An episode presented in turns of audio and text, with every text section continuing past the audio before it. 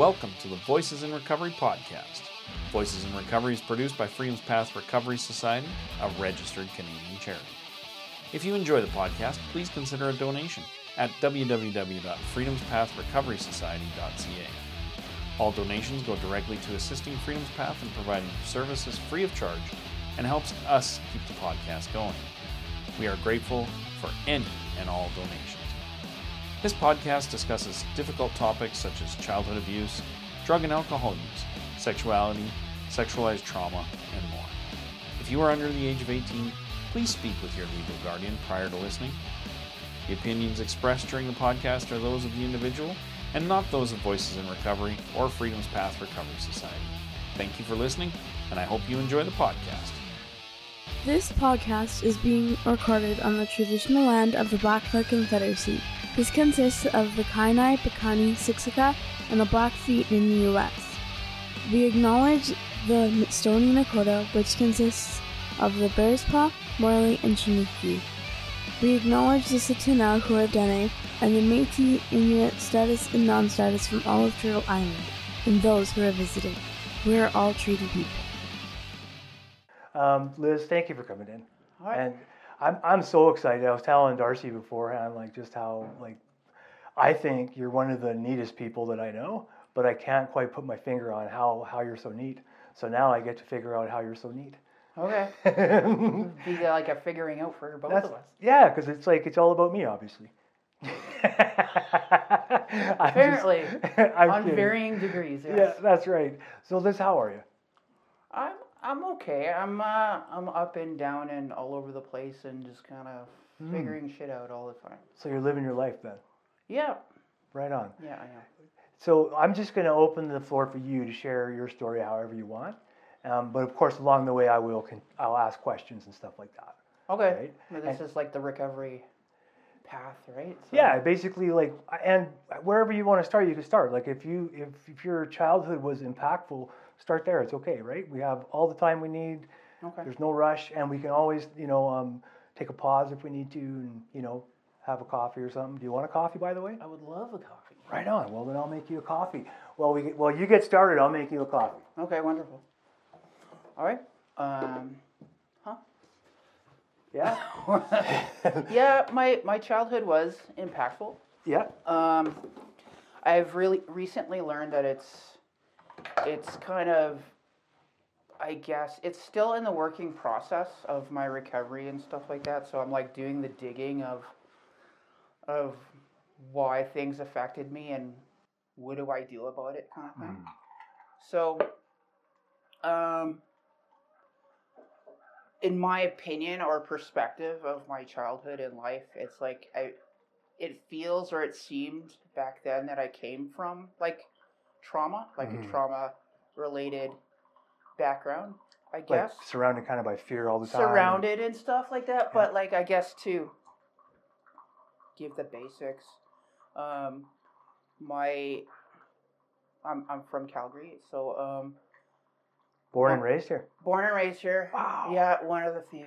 You're actually, but you know what's funny? I was going to say the same thing, and then I just remembered like two guests ago, they were born and raised here too. Oh yeah. Yeah. Yeah, there's there's some of us. There's we're lurking Yeah. lurkers. You're lurking. Right on. Um. So yeah. Um. So I'm the youngest of five kids, and there's like a generation gap between Hmm. me and uh, my siblings, I guess. So um. Um. mm, Yeah, between. So my sister's the oldest. Thank you very much. My sister's the oldest, and she's older than me by 20 years. Mhm. And uh, and the next between the age difference between me and the next sibling, which is me and my brother, he's uh, 14 years older than me, I think. 14, 13 years Yeah. older than me, something like that. That's quite a gap. Yeah. Yeah. So generational gap kind of thing. hmm Um, my dad had a trucking company, well known in the city in the you know I guess sixties, early seventies kind of thing. So he worked a lot, and my my mom helped him also, but I didn't really know my mom really well. She was diagnosed with multiple sclerosis when before she was Hmm. pregnant with me, I guess. Yeah. And then by the time I came around, um, she was she was quote, sick with that. So, and then I she went in a nursing home when I was two, Oh, and then so sorry, Liz. yeah It yeah must have been it- tough as a kid. it was it was crappy, right? I just so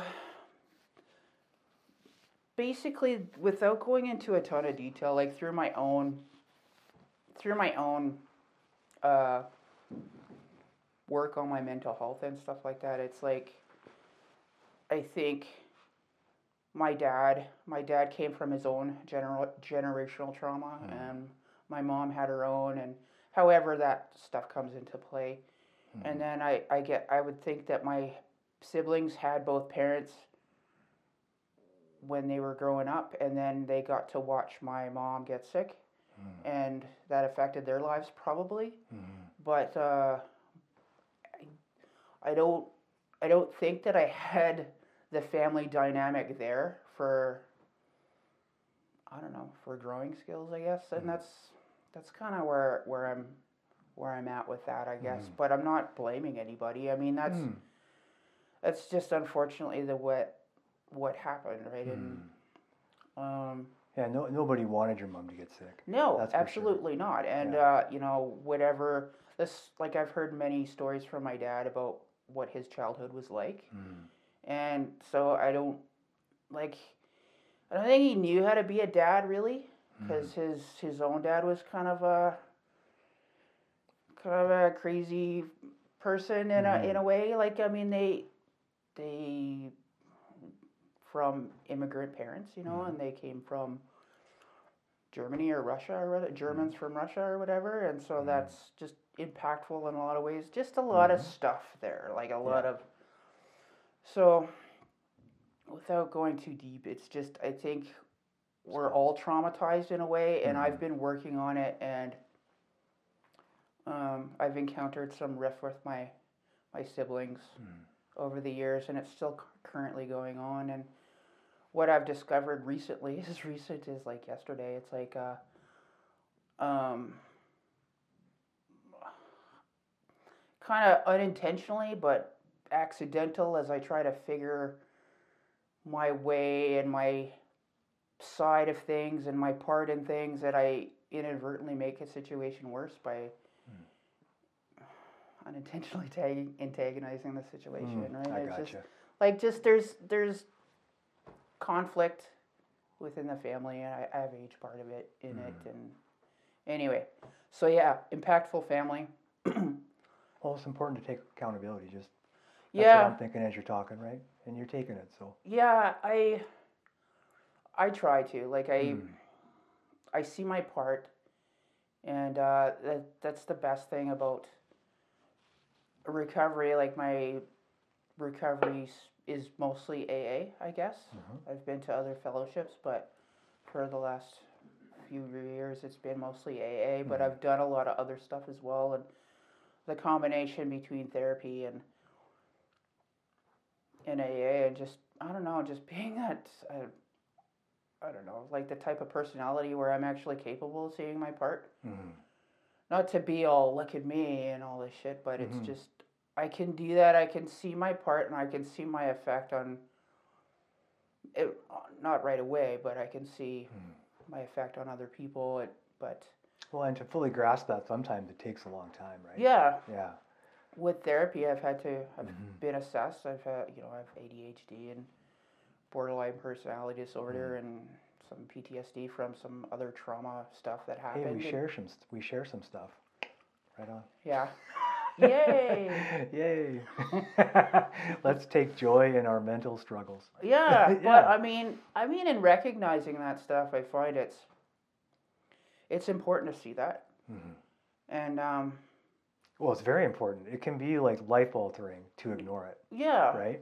I just know with myself, um, I can come some come to some pretty deep realizations in the dark, thinking about myself Mm-hmm. and my struggles and why the fuck is all this shit happening to me, Mhm. right? But Yeah. I mean, it's. I don't know. I, I just like I could see. I don't know why. Like I've heard, I've learned through friends and stuff with similar thought processes that Mhm. you know the you know maybe being able to think differently the the neo what is that word neurodivergence Mhm. part of Neuro, neuro, right? yeah, I guess, of uh, ADHD. It just because maybe because life circumstances for me when I was a kid, the regular learning or whatever that people get when they have both parents and fun, you know, not you know less toxic and less traumatic family dynamic and stuff like that. I mean, I've had to learn on my own. Mhm. And for some reason, I've had this gift of being able to figure shit out, right? And I I'm grateful for that. But also living like that, not knowing what's going on, and then discovering alcohol and a shit ton of drugs as Mhm. coping mechanisms didn't didn't Yeah. help me, right? So Well, it Just- probably helped for a while. well, it did. Yeah. I loved it. Like I didn't. Yeah. Well, and you're still alive. So here, this is where I'm going. Right? Is that those things may have kept you alive for a while, long enough, right? Long enough so that you could even pass those things off. Yeah. Yeah, I didn't. I didn't stop because I hated them. That's for sure. Um, Yeah. I I loved that shit, you and I right? both. But but uh, yeah. yeah. I. ugh. Oh, I just hated drinking. No, it was killing me. right? Yeah, yeah, those drugs were like Yeah. horrible. But um, I don't know. The learning curve. Mm-hmm. But in recovery, um, so I went to rehab. I started, I guess, with rehab. I think that's place saved my life. Yeah. I went to a place in BC, Cool. And um, my my You can mention it if you want. Like, yeah, at Cedars yeah, in that's great. Hill. You know. Yeah. Just uh, just by Duncan. So Because you never know, somebody might hear the name and go, "I'm going to go to Cedars," right? could be. Yeah. you know, I mean, it was good when I went there. Yeah. It was fairly, it was a few years old. It's changed a bit, but I mean, I, some people need to go to rehab. I mean, I needed to be re- rehabilitated back in society because Mm-hmm. Yeah. there's, I was not fit for society. Mm-hmm. And um, so I started my path there. And um, I don't know, it's like when I, like, I blamed everybody when I was in my addiction. It's like, I fuck this. I blame everybody for, you know, everyone did this to me and everything. Mhm. And then I can remember um, it was a private facility, so I, I could go there as wasted as I wanted. I was pretty high and Mm-hmm. everything. And I just remember this, you know, the our intake, the intake was in the in the office, and and uh, when I was kind of mellow enough to go interact with other people, like the golf cart ride of shame they called it to the houses, and I just remember thinking to myself, it's like, okay, I don't know, I don't know if it was a prayer or anything, but I I just remembered, I don't know I don't know what's gonna happen or what's in store for me, but I'm just gonna I'm just gonna do this. And it seems like I stopped blaming people then and there, and I tried to just take it all in. But like the first, so I was at that place for I think 65 days, Mhm. and the first two weeks were hell. Mhm. you know, like it's like um, the withdrawals from alcohol and and cocaine and stuff like that. It's just twisted up my head and a lot of the um, post acute withdrawal syndromes and all this stuff. And I was just really super angry and lashed out at everybody. I just didn't know how to act. And I was like that for like probably two years of my recovery. Just, I didn't know. I didn't, I was just, you know, going through the motions and I Yeah. fucking hated everything. But, um, yeah, I don't, I don't know. So, what was your life like before, like the last, say, 10 years before you sobered up? Like, what was life like for you? Or would you rather start from treatment and then move forward? Because that's okay too. We all, we've all heard many stories, but Yeah, um, it's perfectly all right to tell. 10 years, I guess, before recovery. Like, it's hard to put it in into context, but I like there's a Maybe I'll ask. there's a massive Go ahead. gap in my 20s that I Yeah. just don't remember, right? yeah, yeah, fair enough. so um, I was going to ask if you remembered stuff, if you was forgetting or just not able to recall. Yeah. Well, there's some there's some stuff like I uh, um like I progressed, like I started I'd say like in my earliest childhood, I remember having the occasional drinks of alcohol. My dad, my family liked to entertain. They were trucking and whatever. My brothers were older than me, and I could recall drinking at a young age. But hey, I'm a hardcore alcoholic at six. I doubt it. But yeah, you know, probably not. it was it was around, and I Mhm. and I did stuff. But like, I think it progressed as I binger, and so experimented with like weed and hash and lots of pills and whatever my friends found in the medicine cabinet at, Yeah. at their parents and and that stuff. But um, uh, I don't know, and I don't know why I why I don't know why.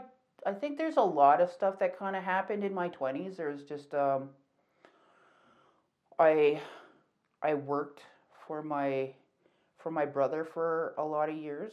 That was uh, fucked on many levels and great on others, you know. And then, um, hmm, Yeah, very few things are all bad, right? Like no, like very few. I think There are some, but I think for the most p- part, I just need my fidget toy thing. oh yeah, for sure. So the first time you went to treatment, Cedars, did you stay? Did you stay sober after that? I did, Yeah. Okay. yeah, Right on. I did. I had like So it was your first go, and you were like, when you came out of there, you were done. Tell tell us about Cedars. Tell us about that journey. Yeah, when I went there, um, like I can I can remember just before I went to Cedars, but uh, but yeah, it was an interesting experience. Like I just I'd never, I think I tried to get into a few places before Cedars. Yeah. I um. I had many. So, Cedars was. I just feel like I'm missing a piece. Yeah, it's okay. But, You- you take your time. but uh, before Cedars, oh, at Cedars, Yeah. recovery. So um, But if you if you think about it as you're talking and you remember before Cedars, you can go back and forth. well, yeah, Our listeners are used to me talking, and I'm all over the fucking place most of the fucking time. yeah. I just get a little, Mhm. just get a little stuck in my head and everything. But it's It's all good. so the, I guess for a bit of it, a bit of it before, I I functioned for a long time. Mhm. as uh, as an addict and an alcoholic, and just, I just kind of thought that that was my that was that was just me. Mhm. Until I got into the, you know, I just like I worked. I mostly did laboring jobs, or like I worked for my brother as a mechanic's helper and washed the trucks and um, and you know detailing and all that stuff Mhm. for his trucking company and did a lot of that. And then when I left there, I did a lot of construction jobs, what I could do, kind of stuff. I was like, I'm physically fit, I could do that stuff. And, Yep. and then um, I got fired from a powder coating job that I had. It, I, it sucked anyway, I- but I got fired over some stupid conflict over over um, just something dumb. Right? But Just- there was always conflict, right? there's always conflict. Yeah. Like it was, I probably had something to do with it, but I mean. I mean, I don't know. I'm not saying that. I'm just saying no matter where it was when I was out there, there was conflict. Yeah. So then I decided to take. Well, fuck it. I'm gonna take a year off and just Yeah. kind of do my thing. Right. I, I had, um, my dad gave me like a. I had like a living inheritance of some houses and stuff like Mhm. that. So, as as of now, I'm a I'm a property manager also. So I mean, it's never something I wanted to do, but it was. So here you that- are. Yeah, I mean it it it gives me the opportunity to use my privilege to help other people and Mhm. um, afford uh, some mental health help and Mhm. stuff like that. Um, Oh, I'm glad to hear it.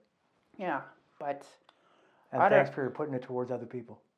yeah, that's that's the one thing about uh, being angry at uh, at family. Sometimes I, I tend to donate to other people. When I do Yeah. that. That's a Yeah, but lots of people, lots of people need stuff, right? Yeah. Um. Yeah, it's pretty amazing. but yeah, I I recognized my my life was going pretty downhill. Just before Cedars, my brother, that I'm close to, Mhm. um, he uh, you know he paid for this place. He says, look, you know, there's this place on the island. You know, I think it would be beneficial if you went to BC rather than hang out here. I think he didn't think I would stay in rehab Mhm. anywhere in the city. is Yeah. like I'd get pissed off and I'd leave. Mhm. You know, which is my just my thing, right? I can't relate to that at all. Fuck this and Yeah. leave. No, And- I've never said that. you know, only a thousand think, times. and I, I think uh, it would make sense, right? I mean, it's BC is a long walk home, Yeah. right? Um, so I, he said that uh, this place is waiting for you. All you got to do is, you know, let them know when you're coming. You have to call and talk to them, and then, you know, they'll. It's all set up. Just, just go. You know, that's was was his thing. So I made sure I got really high and I decided to call these people and um, I told them, yeah, I'll come, but give me a week. Mhm. And uh, I told them that, you know, I'm a, I'm a property manager. I need to organize some things. So, you know, so I need somebody I trust to collect some mm-hmm. rent for me and whatever. And then, uh, and then I'll call. And they said, well, we want you to come the next day because chances are if you wait a week, you won't come. It's like, I'll give you a week.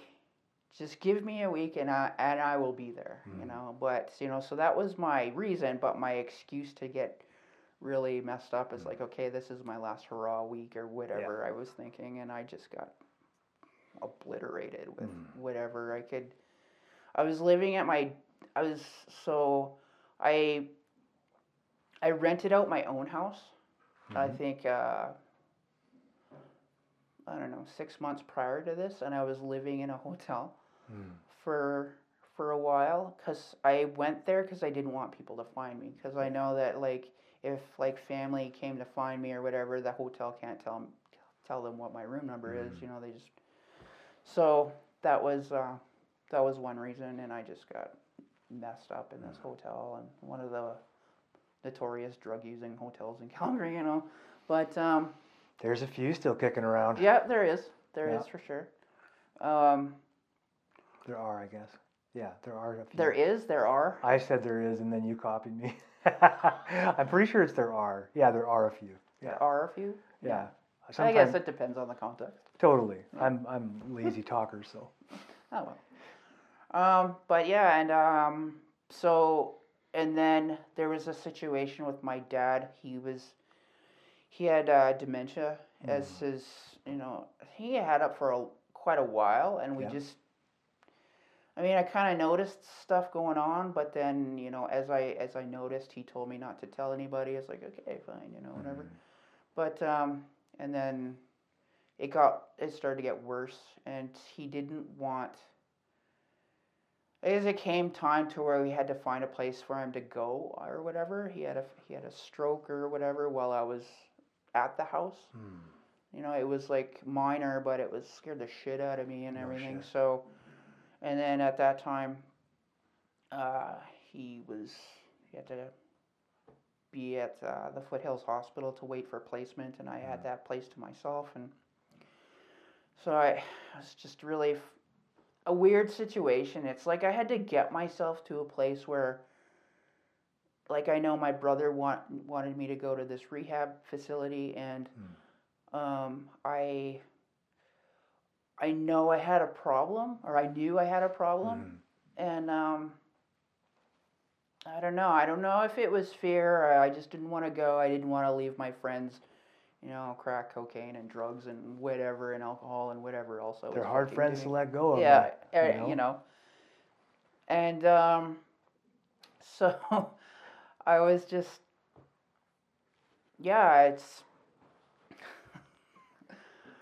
it's like a third eye. Like I know, having, right? you know, Totally. It's like the third eye of raw. Thanks, bro. Um. Yeah. Uh. What the fuck? Where was I? Um. Yeah. I. It's like I needed to convince myself that I needed to go. So. And I can recall this. Uh, moment of clarity when I was just all messed up in my dad's basement, you know, and just Mm-hmm. just like you know making sure that the wall the eyes coming through the walls couldn't see me right Mm-hmm. it was just i was just fucked up like psychosis and staying up for days and stuff and even got to a point where i couldn't stay up anymore it was like i felt myself dying right it was Mm. really really It's intense. really horrible place to be, right? Mhm. And it's just like just all the drugs, and it was just not a lot of food, and just not a lot of sleep, and not a lot of actual taking care of myself, kind of running its course. And Mhm. it's like, fuck, what am I gonna do, right? And then this moment of clarity is like, wow, where did, where did it all go so wrong? It's like I functioned okay with this. I Mhm. probably wasn't okay, but Well, we did for a long time, long enough time yeah, like it. It convince just, ourselves we were fine, right? just like where did it all, it all go so wrong Yeah. right and then i just i don't i don't think i cared about anything i don't think i really cared about life too much and my i think my first rock bottom was like i i didn't want to hurt my family like i my family is a big kind of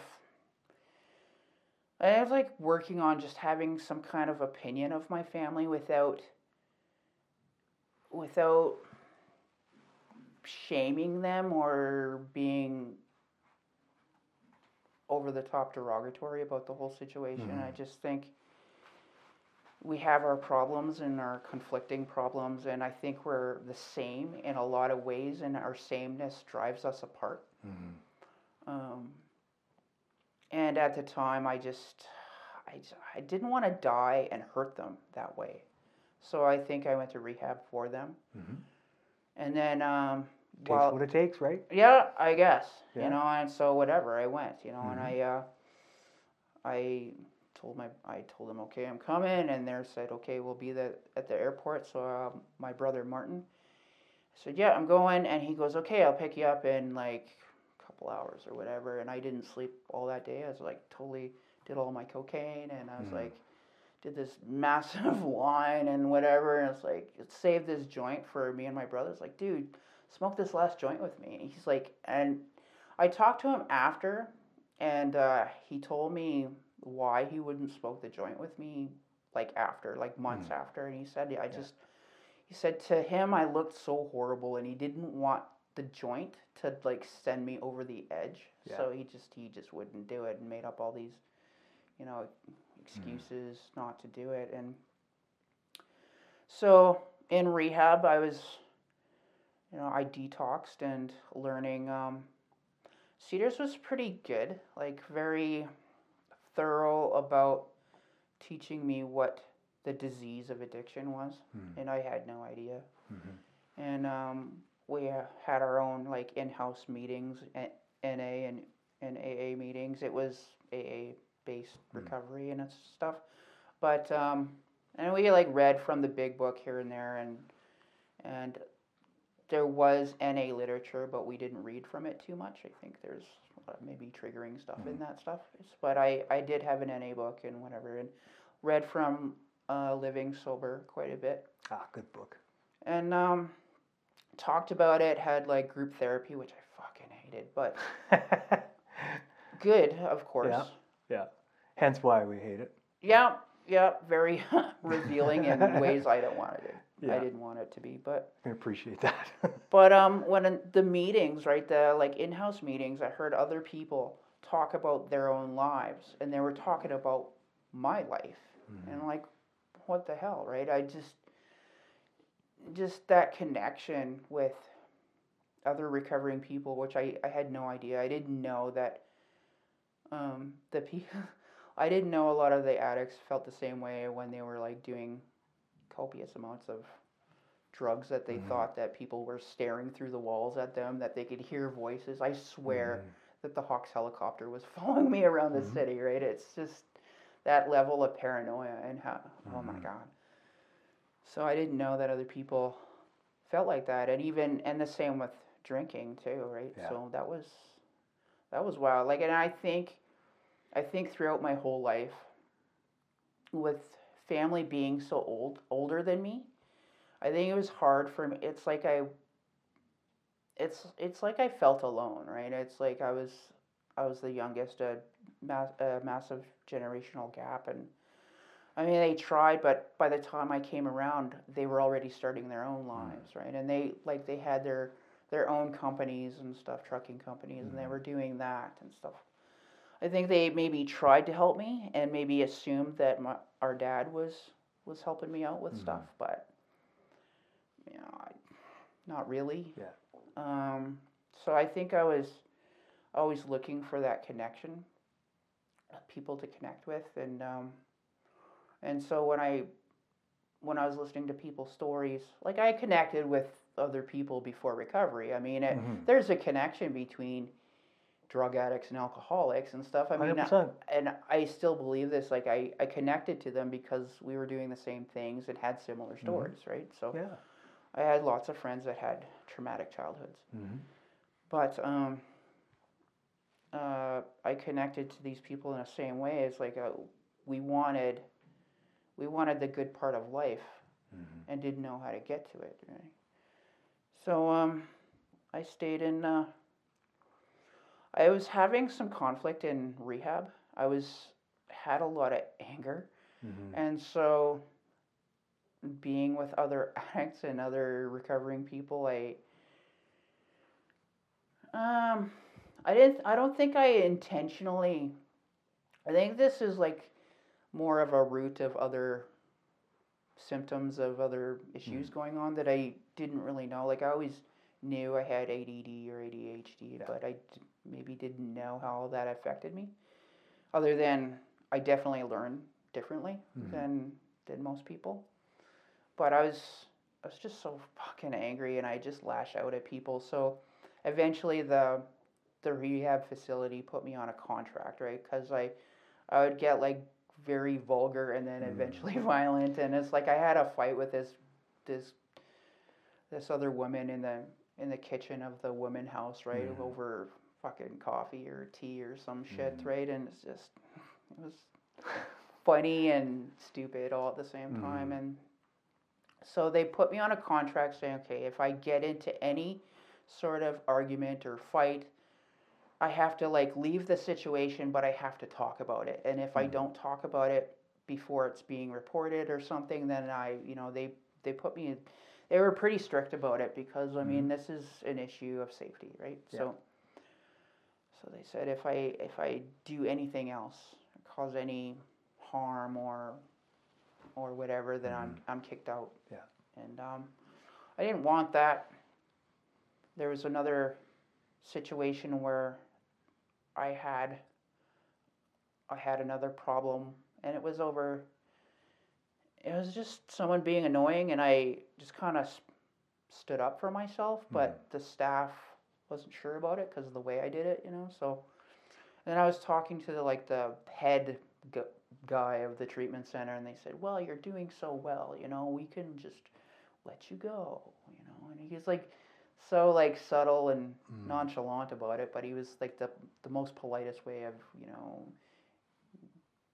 gonna kick me out if i didn't i guess explain myself in Yeah. a way and i i just said to the guys like look i i want to be here you know i just I, I forget the exact terms, but he let me stay. And then I told my counselor, it's like, look, you know, when you guys are ready to kick me out, I I'm so afraid that I'm not learning a lot enough because I, I know I'm I'm lashing out at people. It's mm-hmm. just I it's like I it's like a trigger reaction. It's mm-hmm. like very impulsive and Yeah. you know, and I couldn't control it, right? It, trauma response exactly, right? And uh, there's you know other issues there that I I made. I let them know, right? And uh, but I didn't elaborate on too much. I was like I let them know stuff, but didn't elaborate. Yeah. So I don't I don't know if it was bad or not. I just whatever it was, right? So I just said, look, I want to be here. To my counselor, I was like, I want to be here, and I know I've been lashing out. I don't mean to be, and I'm sorry and everything. I know it's me, and you know whatever some whatever's going on for anyone else, that's their shit. But you know when you guys are ready to kick me out, can you give me two more weeks hmm. at this facility? I'll make sure you know I, I pay it myself or whatever. You know it's a private facility. It's mm-hmm. kind of expensive, right? So they're they're like sure, and they did that. They did that for me. So, and then by that time, I I think I was ready to go by that two weeks. So um, I graduated from there. I did everything that they told me to do. They gave me a list of a laundry list of things to do, but I couldn't go back to I couldn't come back to Calgary right away. So I stayed. I met uh, a person in recovery. They said that they can um, that I could stay there, and they lived in Nanaimo. So I stayed in Nanaimo for a month, and I went to a lot of meetings there, and I just uh, checked out the island and everything, and um, Lots of good recovery in Nanaimo. yeah, Yeah. yeah, it was good. Like I, it was. I sometimes have a hard time talking to people, but I think it was there. There, it was easier because I wasn't gonna stay there. So I mean, if I don't know, it's like I was milking people for information, and um, there was a lot of solid um, old timer recovery that was mm-hmm. they were decent. You know, I've encountered long timers and bleeding deacons and all that mm. stuff, and it's kind of the do as I say kind of bullshit that I mm-hmm. don't like in in Calgary. It's like mm-hmm. I'm not gonna. It'd be different if you were if they were following it up with behavior. Yeah, it's like the whole do as I do, not as I Yeah, do as I say, not as I that do. that kind yeah. of thing. I don't fucking like that shit, I right? hear you. But uh, in BC, the people that I encountered and asked questions of, you know, they seemed cool, and they, you know, I I talked to them about what they said. Um, if they shared something I liked, you know, I asked them about that stuff, and you know, I kind of gravitate gravitated to the men kind of more than women, and I don't know why, but I mean, I stayed with these friends, a friend that I met in uh, rehab, and and she talked to her husband. I was allowed to stay there, and it was cool. They had one rule, you know, if I got if I got drunk or used, don't come back. You know, we'll send your stuff wherever you are, but don't come back. And and it was good. It was that that was cool. You know, they gave me that space to be able to be on my own, and then um, so I stayed for about a month. I wanted to, so I left. I left Cedars around at the end of June, and I just didn't want to come back to Calgary around Stampede time, right? That's Yeah. like That's fair. so. Came home in around August, started going to meetings. Um, found my sponsor at about six months, uh, or five five months, I think. I was sober for. She uh, AA sponsor. Uh, she pretty much you know, walked up to me at a meeting and said, "Hey, do you got a home group?" I'm like, "No." I was like, "So she signed me up right now." I was like, "Okay." And uh, she was really good.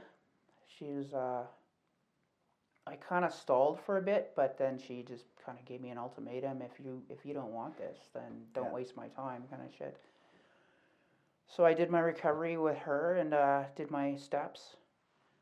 Um, left a bunch of shit out in my four about uh, sexual abuse stuff. You know, um, I just I was afraid. I didn't. I didn't want to. I didn't want to talk about it because I thought it was my fault. You know, that's that's the the mind game of that loser put on me, right? So That's the mind game those losers put on all of us, my friend. yeah, Yeah. yeah. So Yeah, it's a fucking tragic, tragic, travesty. Yeah, exactly. Um, so I, I didn't I didn't tell her, and I just like I didn't want to drink. I don't think, but being sober, I think it was I think I was in my first year when first or approaching second year or something, where I didn't I still didn't say anything, but like I didn't have anything to self-soothe, right? I had the steps and I had a lots of coffee and lots of cigarettes or mm-hmm. whatever, and whatever I was doing at the time. But it's like my mind, I get triggered like by watching the news or listening some, to someone else's story, and all the all that shit came back, right? Yeah. So I eventually had to tell her, and um, so I told her, and then I I went to I went to therapy. I think did I th- I I think I went to therapy. I don't remember. I I know I started my. I don't think so. I think I told her. I don't know how I. I not. I might have. I might have went somewhere just briefly. Oh, I did. I think I went briefly to somewhere and just like talked it out with someone. But I can't remember exactly when. But I think I more. Uh, I think I was like Yeah, I think it's just the tension right now. I can't remember when, but it's like. That's okay. But um, there was a lot of t- there was a lot of moments in my recovery where I had to go to therapy for one thing or another. There was uh, my nephew had passed away because of fentanyl, Oh, I'm sorry. and um, there's a lot of shit going on there too. And I think I had like, I think that was in my sixth year, fifth or sixth year of re- of sobriety that So sorry. That he went eh? and um, so I think that's when I went to the the first time I went to the therapist in in uh, sobriety I think. Because it was all the talk of childhood and stuff because it was a messy divorce between my brother and his wife at the time and it was um, there was a lot of effect there and so That's an incredibly traumatic experience for the whole family. yeah, and um, Yeah. I remember uh, there was a lot of talk about. I, I won't say who in my family, but there was quite there's many in my family that like I knew he had a problem, and I I talked to him, and I was like I. It was obvious, like I. I wasn't into fentanyl directly, but fentanyl was like there it was in a lot of the shit I was doing too, right? Yeah. So and just fucking so I mean I seen I mean it, it's it's like um it's like a radar or something, you know. We Oh, all yeah. we all know each other. It's Oh, like yeah. even when I'm even when I'm clean, I know I know people are on something similar to what I sense it, was, right? Yeah, Yeah, exactly. So and I didn't really talk to him too much directly. I mean, we I don't know, but I mean, I gave him my number a few times. Like, dude, if you ever need some of that talk or whatever, I'm not gonna force you to do anything. But you know, and other people gave him my number and stuff. But when he passed away, it's like a lot of people were saying, "Well, you recovered. Why didn't he?" You know, mm. or you know, were we supposed to see something? It's like I mm. don't know what people are supposed to see. Like I know I seen it, but I don't know what other people see. I can't see it through other people's mm. eyes or whatever. Or maybe. Well, and I, we can't condemn somebody to that without them. agreeing No, it, right? exactly. So Exactly. Like I rem- my brother Martin was talking about it that uh, you know, you know, he was he would fall asleep so easily. I'm like, well, yeah. well, Martin, that was that was the drugs. You know, Yeah. that was that was when you're o- on the nod, you can fall asleep pretty fucking yeah, easily. exactly. Oh yeah. Exactly. So a lot of that stuff and a lot of talk about his childhood and whatever, and I think it was that stuff that triggered me, and Mm. Yeah. so that's when I went to. Um, I I think I just. I think the Calgary Counseling Center, you know, Mm. I, I think they get a kind of a shitty rap, but it, I mean, they were pretty helpful at, at the time. I think they do a fine job considering their sliding scale and subsidized and all that Uh-huh. stuff, right? Like, Yep, Yeah. exactly. And I, I went on the sliding scale kind of thing. I, but um, well, we'd be up shit creek without them. they I Mental mean, health supports are hard to come by. The person helped me uh, immensely because I I was, I mean I I sobered up when I was thirty four. I was like six years, so I was what forty, almost forty. I don't know, thinking that this shit was my fault, right? And it's like. And uh, she said, you know, adults are supposed to know better than kids, and it's just uh, just that simple thing that Yeah. kind of wow, you know. So I went to like I went to like four sessions, Mhm. and um, and yeah, so. But I've done, I've done other recovering things, maybe not so much related to recovery, but like outside stuff. Well, you, well, it's still related to recovery. Yeah, just not it was. related to the twelve steps, right? Yeah, yeah, exactly. yeah. Uh, and there's lots of support outside of the twelve steps. So Yep. yeah. I um, I'm really close with my cousin, Mm-hmm. And um, I uh, she's like really into like Buddhism and and stuff, and Yeah. studied that much, studied that and whatever, and went to uh, I think she went to Korea for that stuff, Mm. and I don't know if she ever listens to this, I hope I won't break her anonymity, but she's Yeah. like so important to me, and there Mhm. when I when I found out that she did that stuff, I kind of gravitated to like the Buddhism side of stuff. Mhm. So I, you know, read a lot of it, and I like that. Just like the way of being, you know, of being Mm. able to apply that. Yeah. Um, It's very practical, right? yeah, Yeah. you know, just on the fly. But Yeah. the mindfulness part, I mean, it took Mm. a, a really long time for me to like grasp really what that means. My God, I'm still working on it. Yeah, exactly. Especially with our our heads. It's like, Yeah. yeah. I'm being mindful, but I'm just being mindful of my own I'm bullshit. being mindful of whatever you're thinking, right? Yeah. It's like, which is not not it, right, at all, right? Um, and uh, so I, I think her, her and I, we did this. Um, well, she was telling me about it, like um, uh, family constellation stuff Hmm. and it's um I was gonna Actually gonna bring the book with me. Mhm. I haven't read it yet, but he's it was it was a really great experience. Did did two workshops of it, Okay. and um, basically, what it is, I should have looked it up, but It's okay. it's so it's like family relationships and like how generational situations and trauma affects people Hmm. you know further down the road like Mhm. kind of like the snowball effect kind of Yeah. thing you know where if uh, say my grandmother experienced a lot of trauma coming from a different country and then you know in a arranged marriage to my grandfather and the trauma related to that stuff and maybe uh, mental illness or sickness that she had and the trickle down effect could affect Mhm.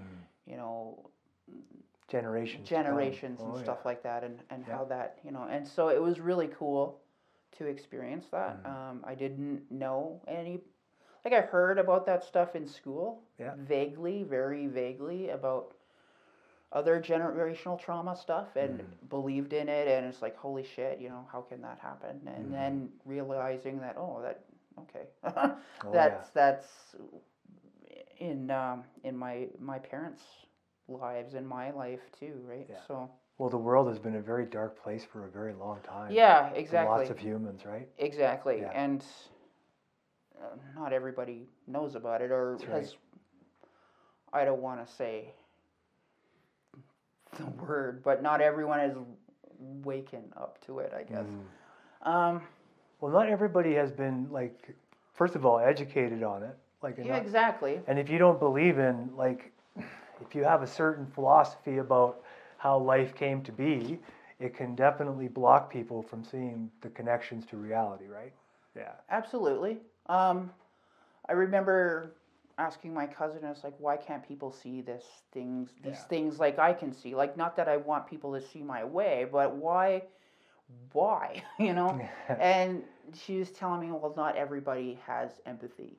And she was Mm. telling me that stuff, right? Like, not everybody, she was um, giving me, for me, examples of my recovery. Like, you know, I can see other people and where they are because of where the Mm. experiences that I've had. Mhm. And that makes sense to me. So I, I, I get it where people, even like with my family, right? It's Mhm. like, um, yeah, Yeah. where they have their own set of experiences Mhm. relating to their lives and their what they did and how they felt and everything Mhm. and and I I get that but I can't I don't know their experience and Mhm. same like they don't know my experience which Yeah. is like I said it's it's still an ongoing thing with my family, but like I can see that with uh, with generational stuff too. Like I I ask I remember asking my dad a lot of this stuff because I I clashed with him, and I think we were a lot alike. My dad and I like he didn't know how to be a dad, but the things that he would tell me, I I barely understood when I was a kid, and now that I remember that stuff as an adult, it's like fuck, you know, he knew what he was talking about. It's Mhm. like I I remember like me and my siblings, especially my brothers, right? I mean, we didn't we didn't always like talking to dad about stuff because he he had this uncanny ability of always being right. Mm. Because he could take a situation that happened to him like 50 years ago and give us an example of it and re- relay it to our lives and be right about it, but we didn't know until we'd play out our scenario. It's like, oh shit, dad was right Mhm. again, right? Yep. So, um, I'd ask him a lot of stuff, and he his his growing up years was I couldn't I can't imagine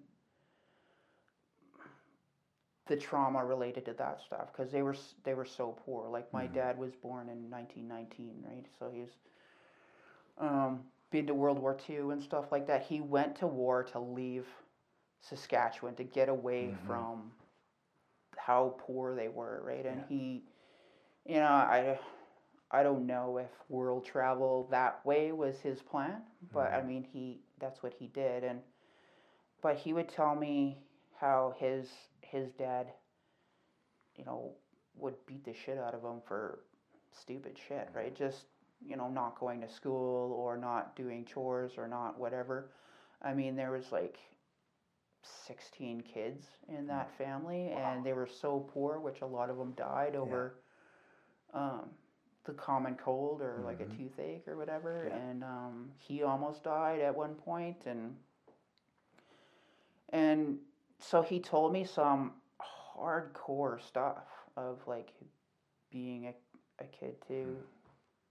strict German parents, right? And mm-hmm. I can't imagine. Like he he told me some horrible stories, and I guess I had privilege of knowing that. I mean, he trusted me enough to tell me that stuff. And when I talked to my my siblings about it, they they never asked him about that stuff.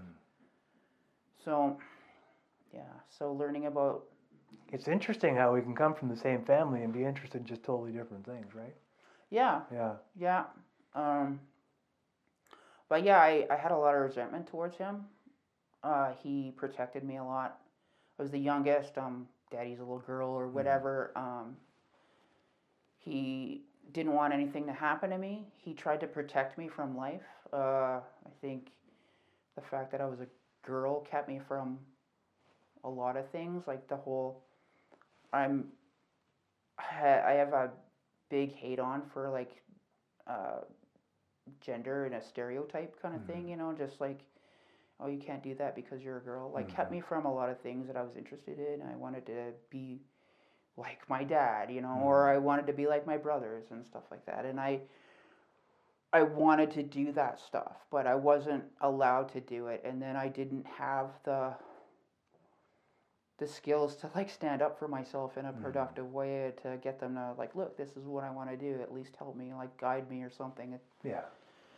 so i mean my dad protected me from life but life got to me anyway thanks to the you know Thanks to life. the predator you know the Yeah. predator that got to me that seeing that i was looking for something and you know yeah so um so but yeah the constellation thing was Mhm. good i also have done equine therapy which Mhm. is super cool um, learning about how i don't know what the word is but um how uh, how relatable horses can be like Mhm. um, like feelers of humans emotions and stuff like that better than dogs can be and that was really cool. Um, i did one with my my brother and his wife and um ex sister-in-law i guess.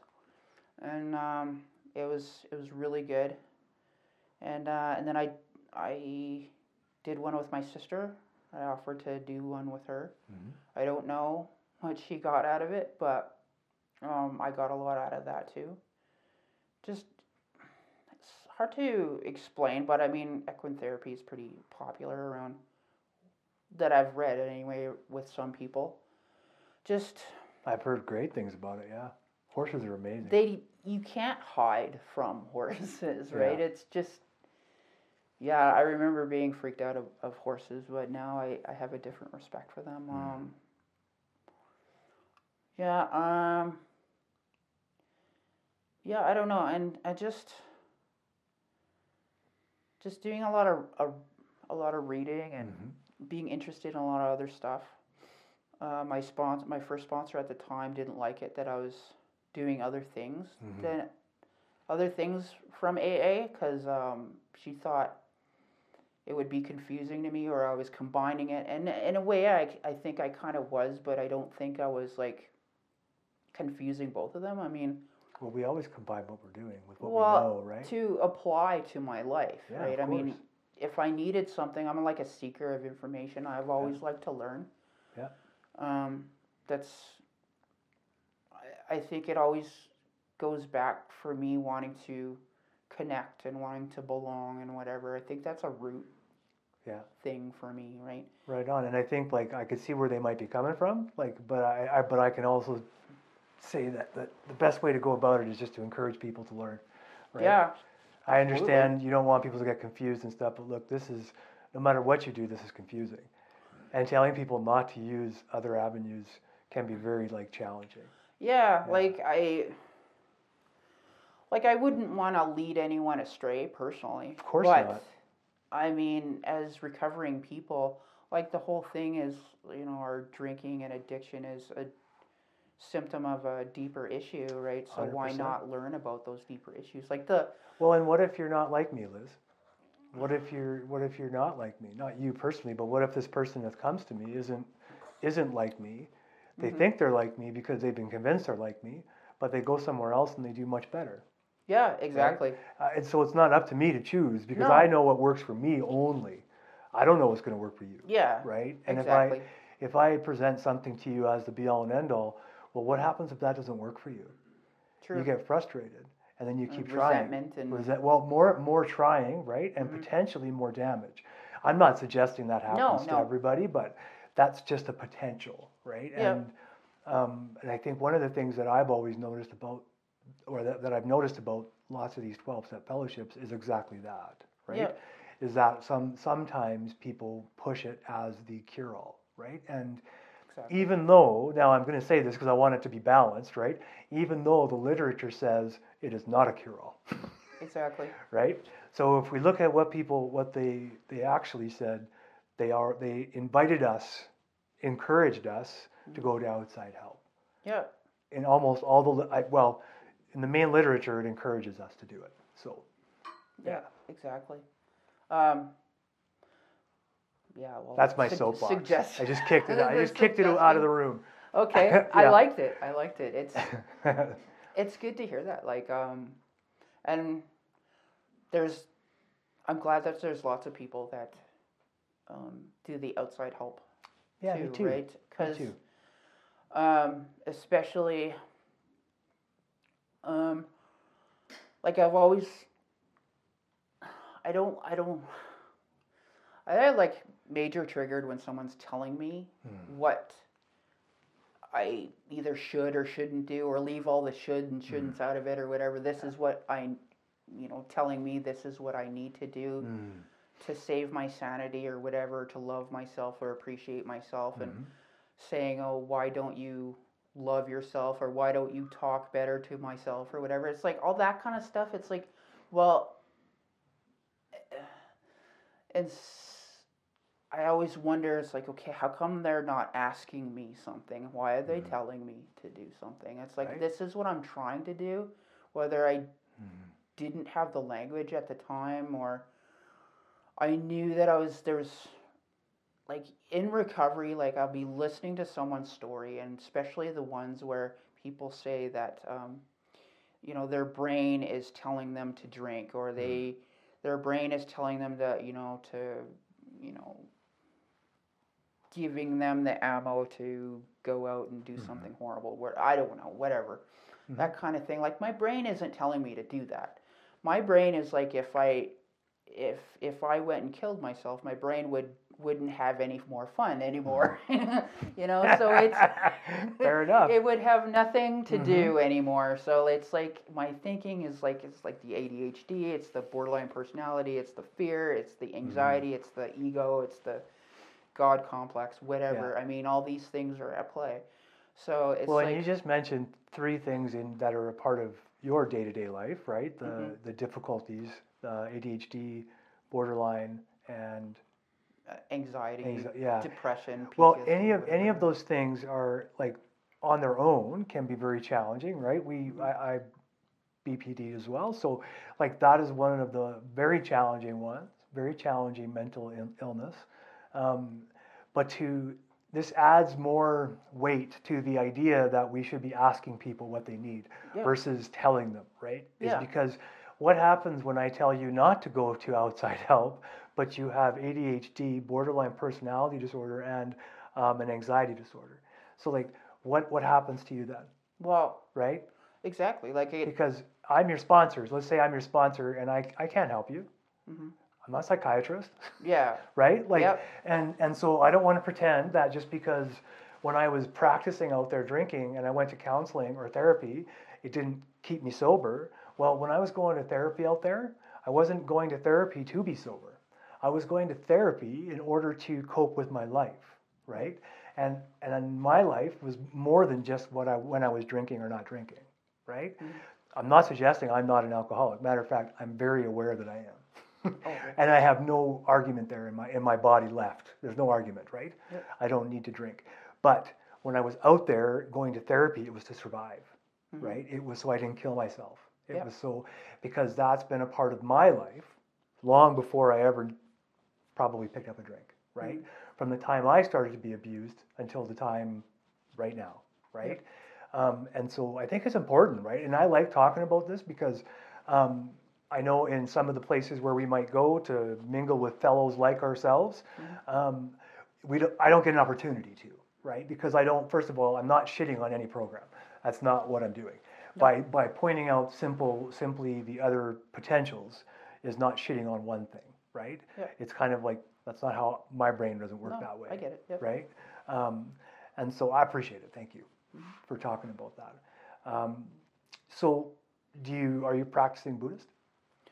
No, not really. Like I, I like to I like to read on it. I mean, Mm-hmm. um, By practicing Buddhist, I shouldn't. I just mean like a practice of meditation. Like that's really what I meant to ask because I think Buddhism, from what I have gathered, is very much like it. It's not much of a religion. So no. it's it's more of a path, right? Kind of. That's like, why I call it like a, a way of being Yeah. more than a religion. Like Yeah. uh, my cousin might say that it's maybe a form of religion. I Mhm. never looked at it like that because it seemed so much more open than Mhm. Christianity or whatever, right? Yeah. It's less.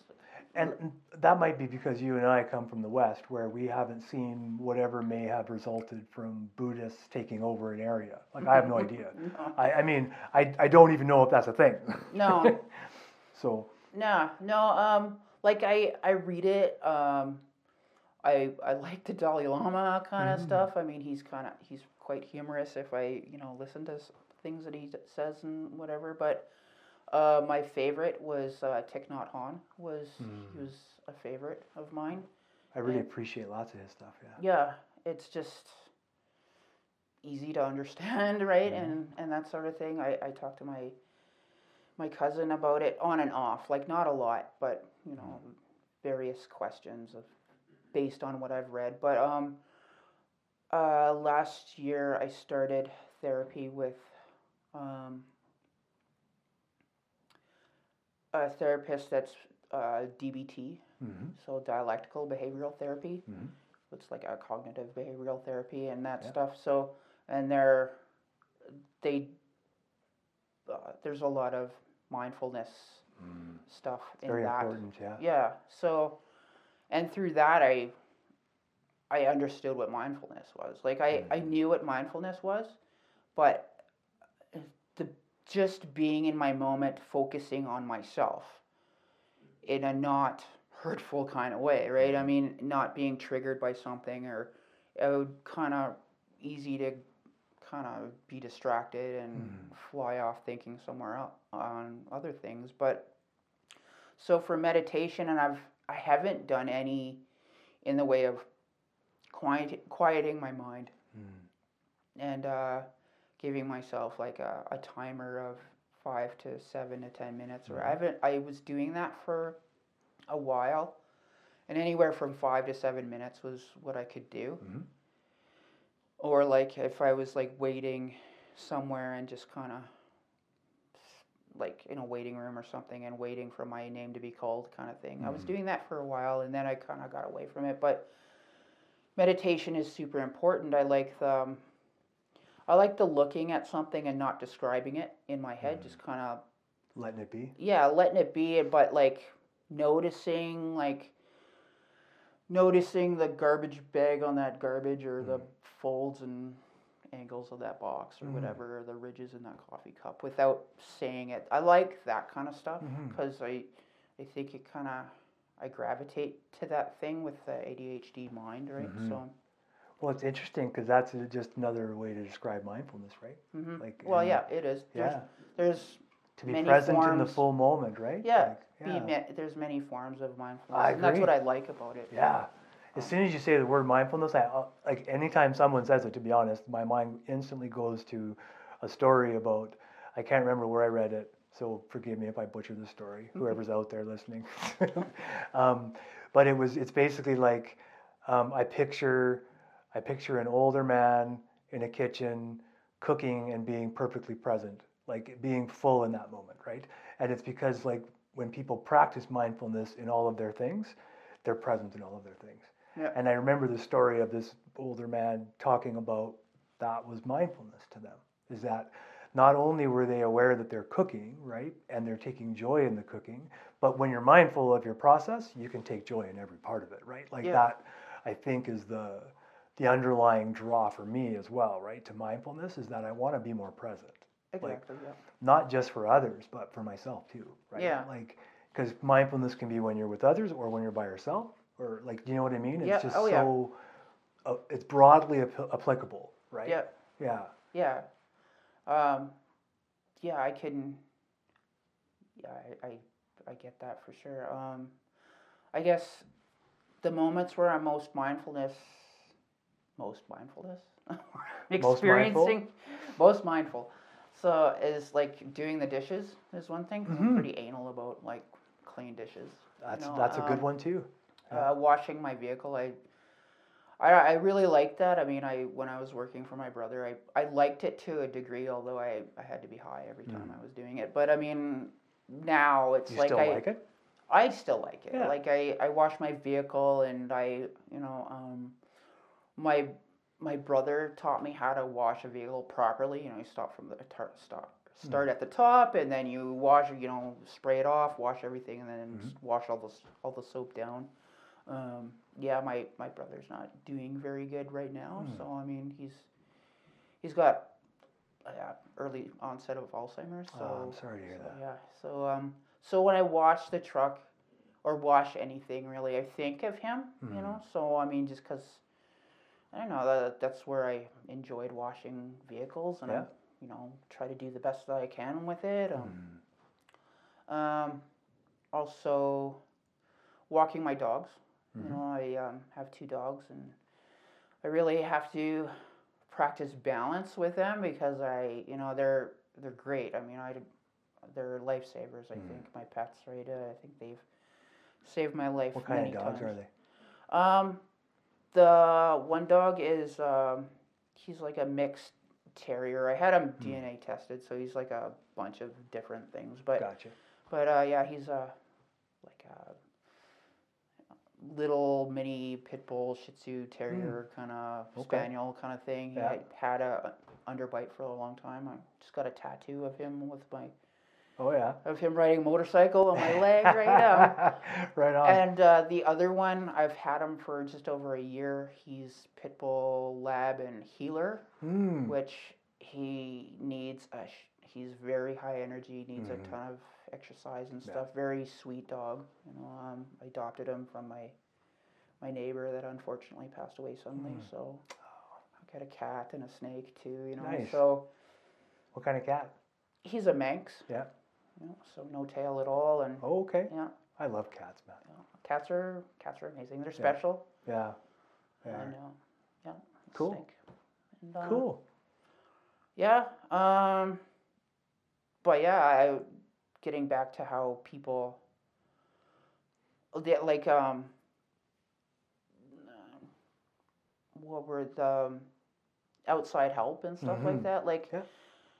uh, recently, probably, like, I, I like it when people are like raw in their shares you Mhm. know so I, I like it when people like anyone that shares their experience is good and Mhm. uh, i'm by no means any sort of judge of how Oh. anyone should do their recovery but I'm like grateful when- that people do it their way, man. yeah you Yeah. know whatever to each his own right i mean if if someone is really happy and loves god and does whatever god tells them to do without their brain being any part of their lives then hmm fine.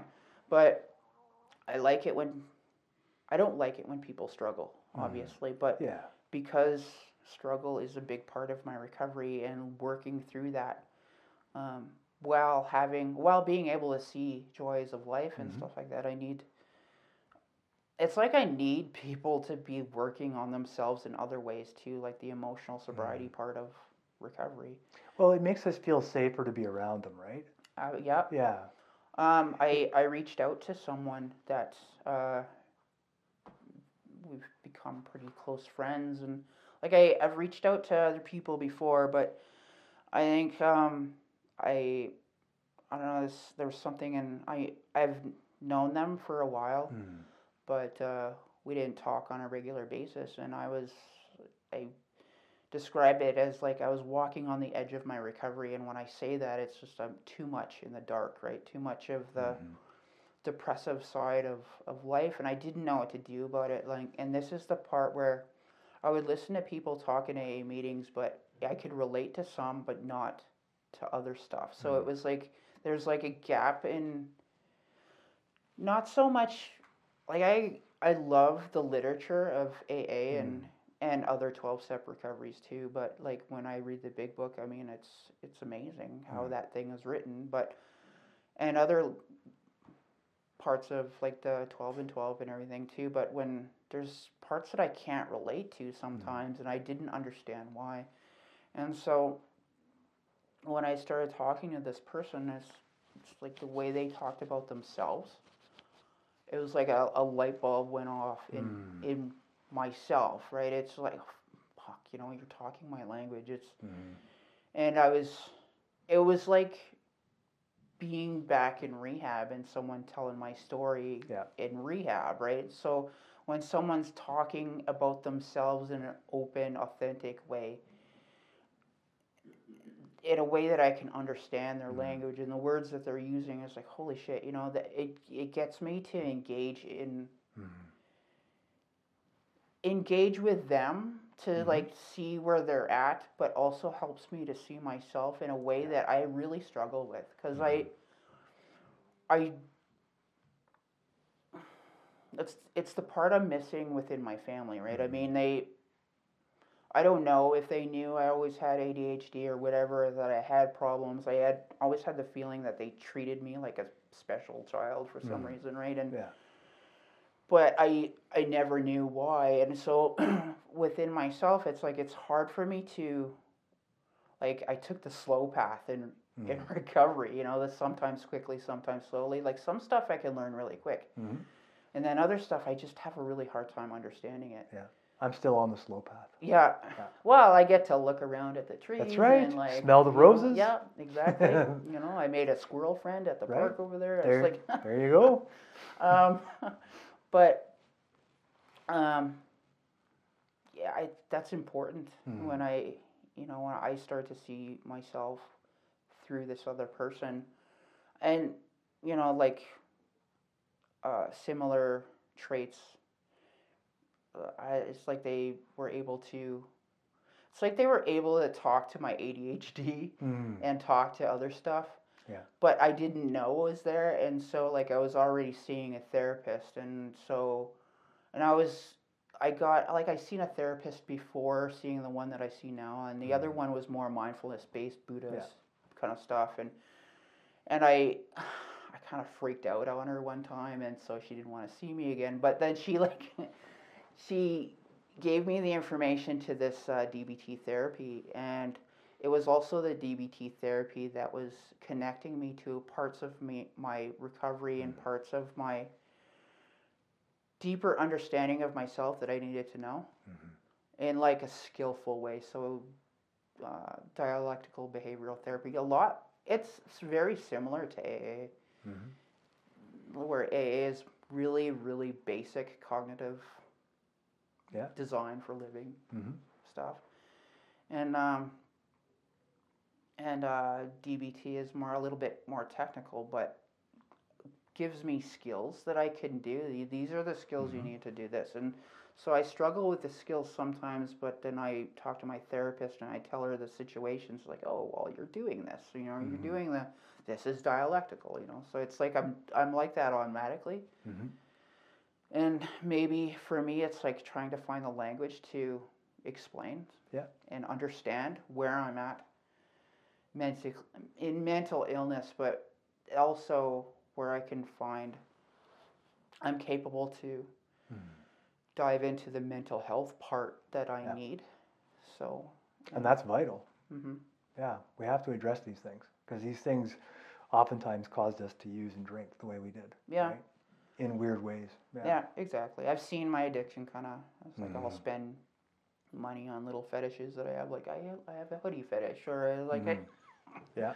oh i'm suffering with something let's Yeah. like let's buy something right Yeah. and i'm i'm seeing that and um had like a binge eating problem on and off bulimia Mm. stuff that was on the way to causing me some health Yeah. issues right so Disordered eating is very tough. It's, Yeah. a, it's a huge challenge. but i mean through i was like the thr- the connection with other people and Mhm. finding recovery community like i have a hard time reaching out but when i do find people that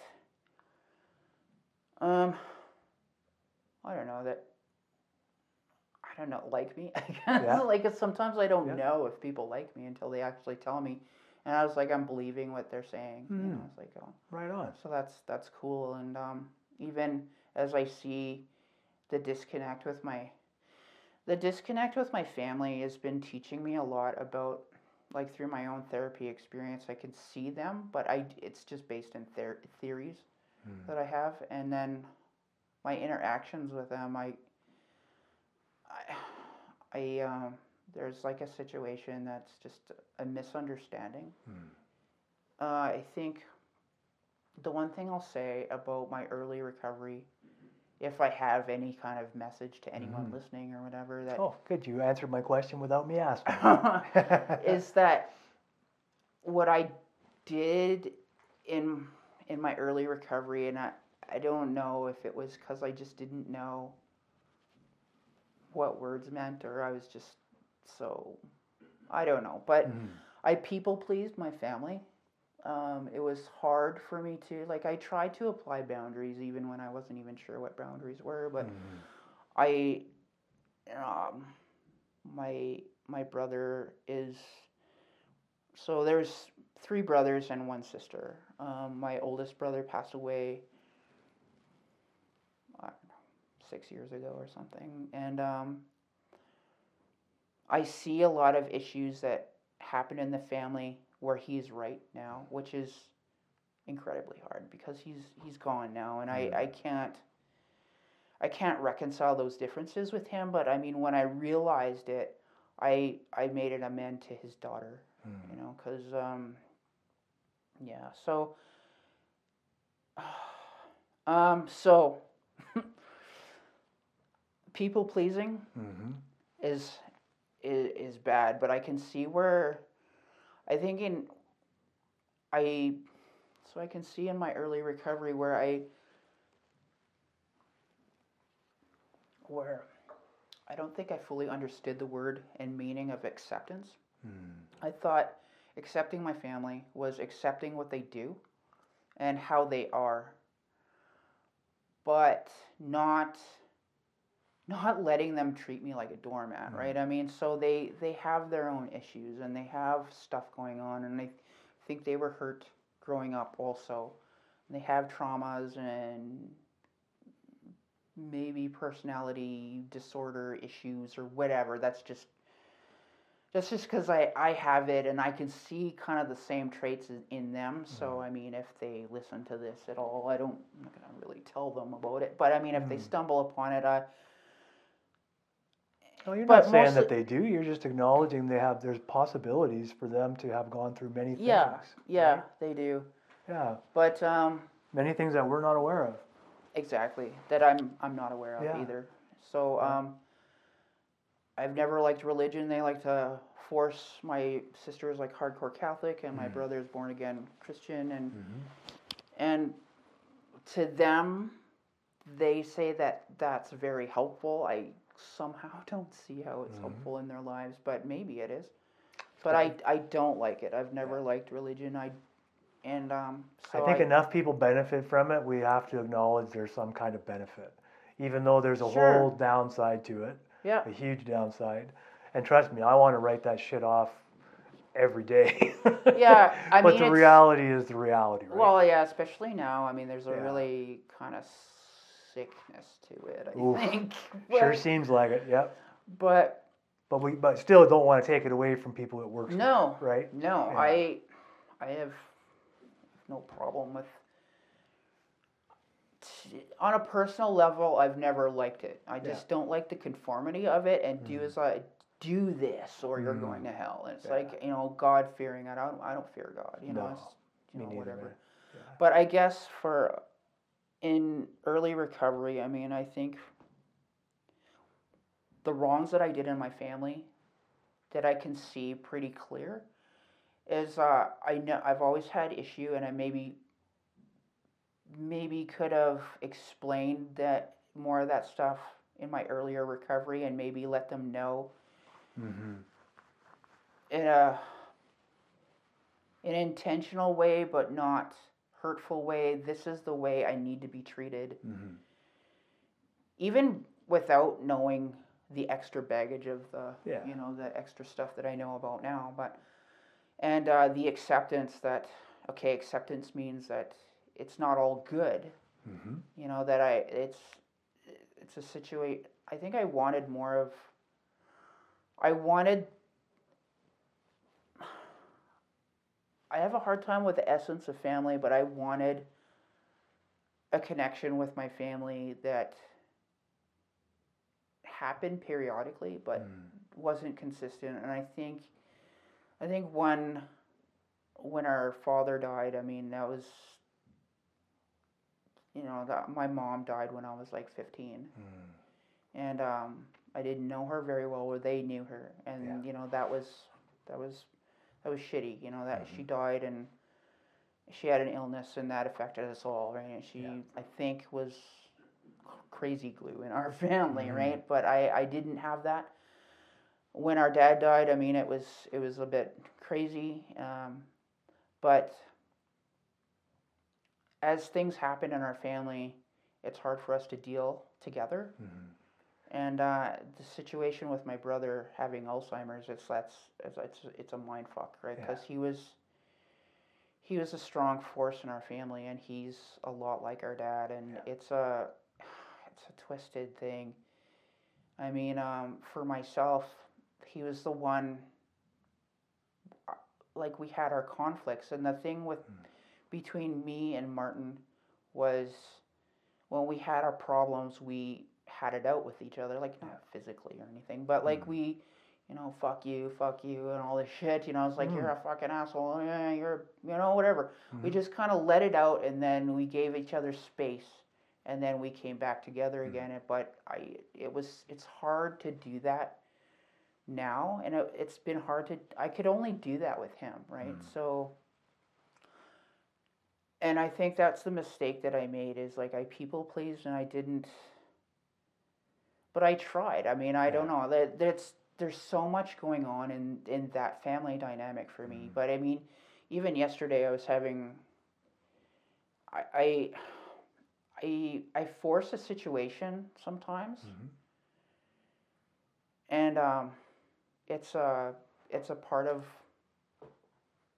It's part of the illness part of me, mm-hmm. right? It's like, like a, I think the borderline part of it. Where I looked it up. Pretty this morning. I looked it up this morning where it's just like I, I I'm hugely triggered when people are accusing me of something that I didn't do and then everyone believes it, right? It's just so I I tried to change a relationship with with uh, my my sister and my brother and uh, when I learned more learned more about boundaries and exactly what they mean, I tried to share them with them, which wasn't good. And so it's like so But you're trying. I was like, these are my boundaries. This is what I want you to do. And they're Yeah. like, Fuck you. yeah, not Yeah. not exactly, but there's Yeah. like, what do you mean? You know, we Yeah. can do whatever we want. You know, we're we love you. This is how we love you. It's like, Mm. oh, I don't like it. Stop it. You know, but um, Family's tricky. family is tricky. Yeah. Um, People we have the most history with. yeah, Most of the time. And it's other uh, other friends of mine, uh, other friends that I that I'm pretty close to, um, that also has issues with their family. Um, it's hard to bring it out because, like, I've I've brought it out on occasion in meetings, but sometimes it's hard to talk about. it. Like, especially there's like people that know my family, so it's like Yeah. I don't I don't care so much hmm but also don't want to disrespect in any way. But, but um, Sorry, my pocket was vibrating. I had to take oh, it out. no problem. I get a little stuck, but uh, okay. You're doing great. Do you want to go back to the message you want to leave for people? yeah, just the people pleasing that. Yeah. I think in family, for myself, I, I was like the message is like, I mean, it's.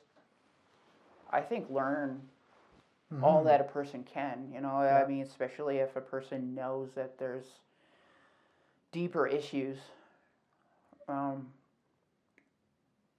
like you know the symptom of a deeper issue. If you if a person knows that there's a deeper issue there, Yeah. definitely learn about that. Mhm. Um, the the combination of therapy and although there's there's many people that talk bad about therapy in AA, you know, and and there's lots of people that don't do the emotional sobriety work. Mhm. That either there's a lot there and they don't want to look at it, and they'll they they say a lot of shit like the bleeding deacon people like Well, and the truth know? is, we, we also have to consider the fact that some of them are perfectly happy that way. Right? True, Which we, we may not be able to see how, but they are. yeah. Right. And again, I guess Doesn't make them I- less dicks. It just means that they're comfortable being Well, dicks. And you know, actually, I was I was kind of thinking about it every once in a while. I'll go to to one of the harder core meetings, right? And I try not to be offended. And when I when I am offended, I ask myself a series of questions. It's Yeah. like, why am I offended? What are what is it about what these people are saying? Why is it affecting me? And and sometimes I get to why. Mm-hmm. You know, I'm I'm ex- I have an expectation of what- Sometimes it's a quick why. They're Yeah. bigots. some some Right? people are real jerks, right? Yeah, I mean, yeah. you'll find the same kind of people in AA as you will outside. You what Exactly. I mean, Yeah. A, in I'll AA, call it what it is, though, right? Like it's like if it, no matter who where you are from or where who you are, a bigot is a bigot. So Mm-hmm. it's it's up to us individually to unwrap our own bigotry and our own biases, right? Oh, this is true. Yeah, but I think what you're pointing out is that lots of people don't. And so even though they might stay sober, and it's hard for myself, maybe yourself, to watch that. Um, what I always remind myself is just like you did, like just like you said, it's just like go back to the person I can take care of, right? Myself. My feelings about this are irrelevant because it's other people's business, not mine, right? Like, Exactly, yeah, exactly. Um, the That's one of my favorite things about that program specifically is that it's literally almost around us all the time where it's like, take your own fucking inventory. yeah, Leave yeah. me alone, right? Exactly. Like, yeah. Uh, I was before coming here. I, I don't know. I t- TV is sometimes my drug, but like Yeah. if I'm, I need a like a, just a quick distraction when I don't want to do everything else. That'll take me away from paying attention to the time. But Mhm. I was listening to a thing on Stoicism. It's like, oh, it's like, oh, that's that's pretty cool, you know. Mhm. And it's really similar to AA and what I'm all about anyway. So I mean, All of these things are connected. good reminders. Yeah. But the, just the aha moments, anything that gets a person to an aha moment. Mm-hmm. Like I remember in my early recovery, I, I worked the steps with my sponsor. We went through the book, and then I did the like traditions and stuff like that. And then I closed the book, and I didn't, I didn't fucking look at it for like Mm. three or four, five years of my recovery. And but I kind of dove into the self help books because I there's just other stuff that I wanted to know. But Mm. so every book that I read reminded me of the Alcoholics Anonymous Big Mhm. Book or something that I learned Yeah. in, in rehab and stuff. So it's like it's it's amazing how Because once your brain looks for similarities instead of differences, that's what you see, yeah right? yeah that's And and there's these things are all connected. These these theories, these as you called it, the cognitive uh, design for living, Mhm. right? These things are all connected. And for us to think that we have to separate them to like do better, I think is like part of our problem, right? Yeah. we want to have one answer as opposed to provide people with as many as they need. well right? yeah Because there's way more than one answer. Exactly, and I it's it's actually really cool that you say that because I mean I I think that also like with people like oh you know there's many opportunities to learn you know and everyone 100%. has their experience and their perspective and and then while I'm uh, trying to convince my nephew and niece it's like no I didn't do this to your to your mother my sister you know that Mm. I this is my side you know it's like oh okay what am I doing here Mm-hmm. trying to unintentional unintentionally like but i can see where my focus on the lives of someone else of people that i, I care about but Mhm. like and i can see maybe a disconnect there but it's not up to me to see it for them No. and of course i can't see it for them and it's like look this is what you're missing if you Mhm. only get this then uh, everything will be better it's like which is an expectation or a justification or i don't know if it's a justification but definitely It can certainly be a justification for people to intrude on other people's lives, right? yeah They say things like, "Oh, I just I was very concerned." Okay, I understand that. But just because I'm concerned about someone doesn't mean I get to kick their door down. no No. right? Whether it be physically or emotionally, yeah kick the door. yeah Yeah. which i don't know it's it's a complicated situation It is. like you already said in families and it's well, and recovery recovery is just life amplified for us because we put more importance on doing well because we know that the, well, the the better we do for ourselves and for others, the better we'll feel, mm-hmm. right? So there's already that pressure. yeah just to be like sober, it should be enough. Like in my mind, it should absolutely be enough for anybody who struggles with chemical dependency, just being clean and sober. exactly And if that's not what you're looking for, that's okay too, right? yeah Because if recovery looks like harm reduction, that's okay too. right? exactly exactly Yeah, and Um, and and really, the twelve steps fellowships that I've been around, they're all harm reduction based anyway. None of them kick you out no because that's not they're they're based to be there for safety. I right? feel that I it's cool that you say that. It, Sorry, I feel I'm, the I- same. Yeah, I I think Darcy kicked my uh, soapbox back in here, so I started getting up on it. I I I'm a huge supporter of, of harm reduction. Right and on. I, I know that there's conflict between Yep. twelve step and and that and but well, I mean the desire to right? to quit drinking or the desire for recovery. It's Mhm. like well. Some people need a little extra time to get there. Why not give them the information? Well, I don't know about you, but I've been to lots of meetings where somebody has come in drunk, and not one person's got enough to ask them to leave, right? Mhm. And the reason we don't ask them to leave is because they belong there just like us, Mhm. right? They are just us, and for that's where I'm like, I know you mentioned it. There's this conflict between these two sides. Theoretically, it's a conflict. Yep. Practically, it's not because No. practically they're all the same, right? It's all harm reduction. You're not going to kick somebody out of a 12 step room for relapsing any more than like other programs will do that, right? Now treatment centers are different, right? But that's because they're not the same. They're they're supposed to be different. They're supposed to have different rules. They have different things going on, like you know um, when treatment centers have dances and stuff, and some people get concerned that there's pictures, and I'm like, you're on their property. They can take pictures of you all they want. And secondly, they're not AA. They're not NA. They're not CA. They're not any of that stuff. They're totally unrelated, even if they're based in the foundationing principles of those programs. They're still completely separate, Yeah. right? What, what, and I think that's great. Like we need to have the separation, and thankfully, some of those treatment centers are starting to adapt to the real world, right? Where it's like you don't want to shit can someone just because they relapsed. No. If we really understand each other, which I think we do, we understand the possibility of one of us going back to drinking is pretty high, right? Oh, yeah. Doesn't mean it's going to happen, but it's pretty high, right? Based on the fact of us both identifying as alcoholics, right? Yeah. That increases our chance of drinking again, right?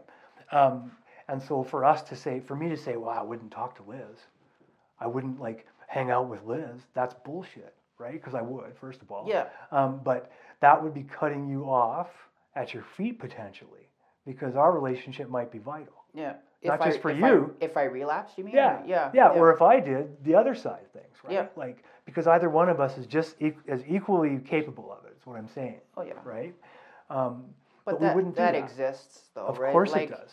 Um, Yeah. I've had a sponsor that said it's like, well, you know, you're dabbling pretty close, you know, like because Mm-hmm. I I'd go to bars and play pool or whatever. I mean, life doesn't stop just because I quit drinking, right? But Mm-hmm. it's like, oh well, if you relapse, then we're done. It's like, what do you mean we're done? like, what does Mm. That mean? Interesting. But And that's control, right? it's they say it's safety for them, but I see where it's control too, Mm-hmm. Well, right? and but there's and I'm not taking away the fact that it's safe for them because they're probably right. Mm. But even that is for control.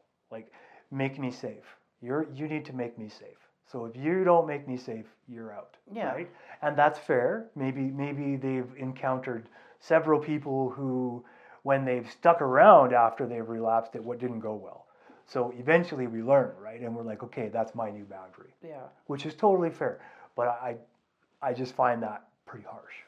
similar to when say i've heard various things when um um I'm actually mu- sure I've said those harsh things in my in my past. could So, have like i mean we have our terrible twos and Oh, we go. Through, there's a process for ones sure. or whatever Yeah, you and know, the asshole recovery. fives. And, yeah exactly yep yeah. yep I'm a giant dick at five and six. Yeah. Welcome to seven. I'm a bigger asshole than I thought I could be. of course yeah oh yeah like uh Yeah. like i was i was going to like NA and, A- and AA is like, oh, let's recruit the addicts to NA, right? And I was Mm-hmm. like, fuck, that was stupid. But it's like, yeah, but it's it's part of the process. welcome to NA. Yeah, Well, because eventually, like at some point, we have to encounter that part of our ego that says this will work for everyone. yeah, right? And when we encounter it at first, it's kind of like, yeah, you're right, it will work for everyone. It worked for me. Why couldn't it work for everybody else? But the difference in all of us is sometimes monumental, right? Our differences. So Right. it, it's not not that we're different as a, a species, but we're just different individuals. Yeah. Like and any, I've always when I've encountered things like religion or um, any sort of like offset cognitive guide for living, any of those things, uh, they're only they only work insofar as people like are able to connect with them, right? Like if you're not able to connect with, say, a higher power, the programs are absolutely could be detrimental to Yeah. you. Like it could be the absolute opposite of what happened to me, right? Um, but that's because when I came in, I thought there, I thought maybe I had this idea of what God might be because I grew up in the church, right? oh yeah, And then as that was taken away from me because I started to see reality, right? And that doesn't mean that I don't think it's real for people. I think it's very real for people. My parents, very real for them. They lived as close as they could to what they thought Christ would do, right? I can't begrudge anybody for that. That's a path that people take. But they also weren't fucking murdering people. So, and they weren't molesting babies, oh, right? yes. And so those things weren't occurring, and that that gave me an opportunity to see maybe a different side to that whole dogma stone, right? You turn it around, there are people who do try to practice. yeah, Um, the trouble is we don't hear about them on the news because people think it's bullshit. So instead, we focus on the other stuff that is Yeah, yeah. very tangible, right? Yeah. Like the the harm that it causes. Those things are very tangible, and obviously, if we look in our society today, it's very real, right? Like the religious persecution is very real on this planet, right? Um, whatever angle you want to take, it's still very real. Like people are being persecuted for what they believe, right? And for the colors of their skin. Yeah. You know? There's uh, and of course for what who they sleep with, who they fall in love with. Like these things are still very real. Right? yeah, Yeah. exactly. I yeah, I have Sorry, I, I went off on a tangent. No, now, it's fine. It's Yeah. fine. I I relate and think a lot in the same Mhm. ways, right? I mean, uh, I mean, I don't care what religion anyone is. I mean, who who has the right to criticize someone else's life for Mhm. like I listen to so in like fact finding, yeah, unfortunately have to listen to both sides, right? I Mhm. mean, of and course. what facts support other facts and whatever. So when I listen to even like family or um my family's very conservative Mhm. and so conservativeness is evolving into something really horrible, I think. Yeah. Um Some sort of like white supremacy. Weird, Yeah. Weird stuff, man. Yeah, Weird shit. exactly. Yeah. It's not like I've never really liked it, but I mean not as it's it's being it's being nasty. Yeah. But um Just getting nastier. just lost the train of my thought. Oh, sorry. No, that's okay.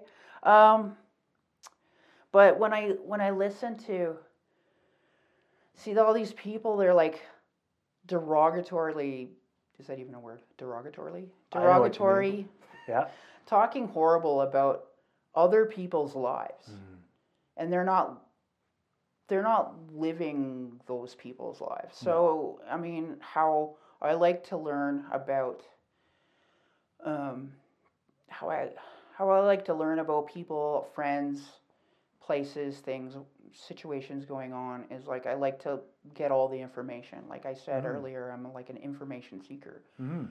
Um, so I I like to listen to people's lived experience versus to Mhm. someone pointing the finger at somebody saying how wrong and horrible they are. Right? Yeah. I mean, I've always I mean, I I remember when I was a young kid hanging out downtown Calgary when it Mhm. was a lot scarier than it is now maybe, but I mean I, I would- think it's pretty scary now. It's just that we're bigger now. So I we're bigger. I'm not as afraid. I don't Yeah. think. I mean, like I I hear horrible. I don't.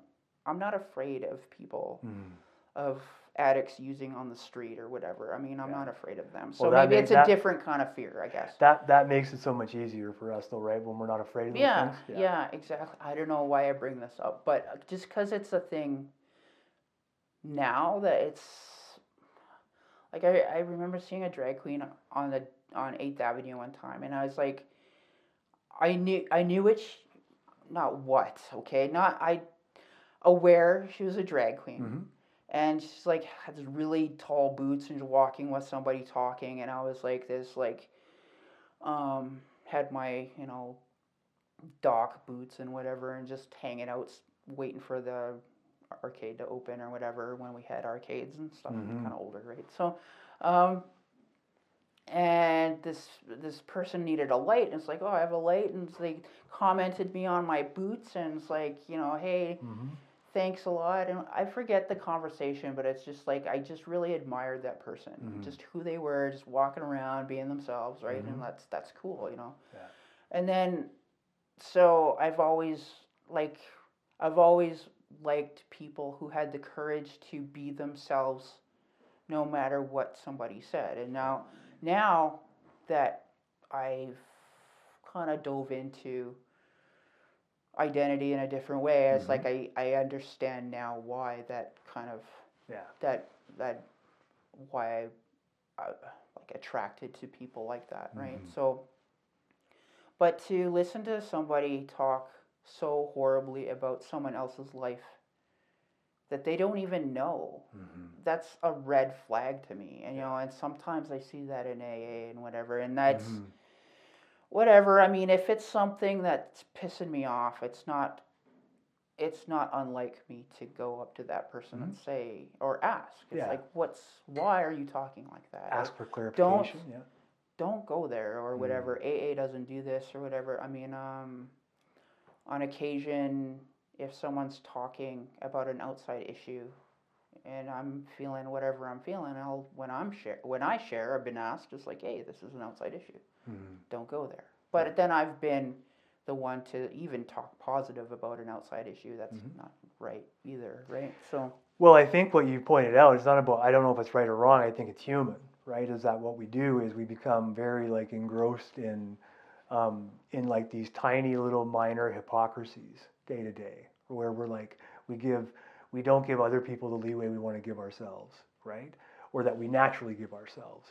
So we, we, we try to, like, I, my brain does this all the time. That's why I'm saying it. I say we. Because my brain does this shit like, it, it's, it's more a process of, the tools that I've been given since being since sobering up that allow me to work through that in my brain. Yeah, Right? Where where where I can work through it and be like, oh yeah, like I really don't like what that person said. I don't. I don't like the intent of it. Like I don't and that, like it this is one of those things it's probably a decent example. Probably happens enough. People announce like treatment center functions in a meeting, right? Hmm. Like that's not supposed to happen. It's just not because they're not related to AA, right? So it's not supposed to happen but we allow it to happen. So it's one of those things where it's like, if we allow it to happen, we can't get mad anymore, right? But some people still get mad. And it's Yeah. like, okay, I understand you're mad because you're right. I'm not telling you you're wrong. However, there are some things we, we can learn to be like, does it matter? Right? Mm-hmm. Does it matter? And the truth is, no. Like, maybe someone in that room needs to go to that dance. Maybe that's why it's being announced. I don't know, man. I don't want to stop people from what they need to get, right? yeah, And that's why I don't say anything. But I, under, I also, coming from the other side of it, understand why somebody would say something because it is, by the guidelines of those rooms, inappropriate, yeah, right? It would be like me announcing my podcast in a meeting. Mm-hmm. I don't, I haven't, I won't, right? And the reason all of those things will be true is because I know that it's an outside issue, exactly. right? Yeah, yeah. But that's up to me. That's my responsibility. I don't think it's my responsibility to remind other people to do it, right? Right. But there are some people who will, and I and we need them. So we need you, is what I'm saying, Liz. We- Yeah, no. right? We need people who are, are also okay to articulate those those guidelines to people because I'm not the one who's going to do it. Yeah. I'm just being honest. Like I won't because I don't like telling people what to do. Well, it's when it comes down to the traditions of Yep. of a of a fellowship, yeah. it's group conscience, you know. So I mean, if That's right. If, if whole, somebody at the group level, you know, people are announcing, um, I don't know, like a fresh start, you know, Yeah. dance or whatever, you know, then or maybe the topic is Thanksgiving exactly Right? or Christmas or Christmas. On, yeah, no, like- and that's a that's a wonderful um, point you make there because I mean it that happens all the time during Hmm. all the time. because um, I mean they don't you don't necessarily have to be specific you could say holiday Yeah. It's interesting because like it happens all the time and we allow it because it happens all the time. And also probably because enough people experience discomfort at those times of the year that we've allowed it, right? We've made that that adjustment. Mm-hmm. But I'm with you. I'm 100% Yeah. with you because it really is problematic for some folks. Right? What happens if you lost your family and you're not able to see them? Nobody wants to talk about that fucking holiday yeah right? That's why we try to keep it to inside issues in those meetings. that Right. makes total sense I I don't want to traumatize somebody. That's why Yes. I, am that not blows my out. mind right I mean that's Right? that's cool it's cool in how yeah not you know what I mean like Yeah. it's But I mean, outside issue would more think of like the government or something Yep. rather than like uh, talking about Thanksgiving or Christmas. Or That's right. That's how we've adjusted. We've adjusted our social contract, right, in those rooms to allow for this versus that, which I'm okay with. Don't get me wrong. I'm fine Yeah. because I don't get traumatized by it. But who knows? Maybe this year I will at Christmas because it's the first Christmas without my dad. Oh, right? But so, but that's why I wouldn't naturally want to bring it up, is because I would think about my own situation and be like, okay, even if my situation is really good and I have all my family alive and together, um, I don't want to assume that you do, and so I don't. So I go in there, and my so this will be the same for me as, and people out there will probably think this is really weird, but it'd be the same as me asking or suggesting that a topic be child abuse, right? I would never suggest that for so many reasons, but that's because I look at it the same as a pot- potentially the same as a holiday for someone, right? Yeah. Is that like, what was your last Christmas like out there? Probably not fucking good. What was your first Christmas like? Maybe really fucking terrible. I'm just going to stay away from it because what we really need to talk about are other things, right? Mm-hmm. But I also, at the same time as saying that, I recognize some people probably need to talk about it, right? Yeah. And if that's a safe place for them, I also want to foster that safe that safety for them, right? But it's tricky. That is, yeah. Yeah. Wow. Anyway, you, I started babbling there. No, that's cool. No, it's it's fine. I, that's a good one. What time are we at, bro? Uh, about an hour and 40. Ooh. Shit. Yeah, you were worried, my friend. we will we'll wrap it up there unless there's anything else you want to talk about. Uh, no, I don't. I That's like overall, my recovery has been has been really good. I think. Mhm. I mean, anybody that knows me or familiar with me, it's like I'm I'm pretty raw and truthful at a, at Mhm. a meeting, and for me, it's important to do that. Yeah. Um, but I I don't think I would have gotten the gifts of life without recovery, uh, Mm. without twelve step recovery and therapy, medication, and um, just Like a gamut of things that you do. getting to know myself in Mhm. a in a way, especially within the last year or so. Um, I I I never would have been able to. I would have died out there, right? So Mhm. I mean, I I would have without my the privilege I have, I would I would be one of these people on the street, right? Yep. So I mean, Same here. I'm going through a lot of shit, and I'm doing my best to dig through trauma, and Mhm. I'm I'm just really trying to learn about life and um, everyone else too. Yeah. Um, connect with my identity, which is Mm-hmm. a new thing for me, and uh, which I'm incredibly. I don't know. It's it's freedom in a way. It's. Um, I love my family. I have a hard time with them. It's not their fault. Mhm. You know, I I love them, but we're different in a lot of ways. Hopefully, we can come together at some point. But um, that'll be that'll be for another time, I guess. Yeah. But I don't blame them for anything. Um, you know, but I I value my friends. Mhm. Uh, my friends like you. We don't know each other very well, but you're you're a very wonderful person, and uh, Thank you.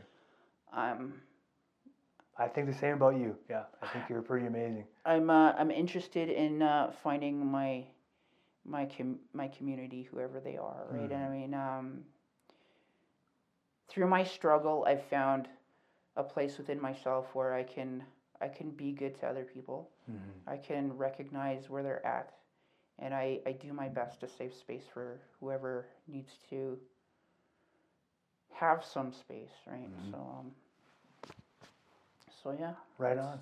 Thank you very much, Liz. Appreciate you.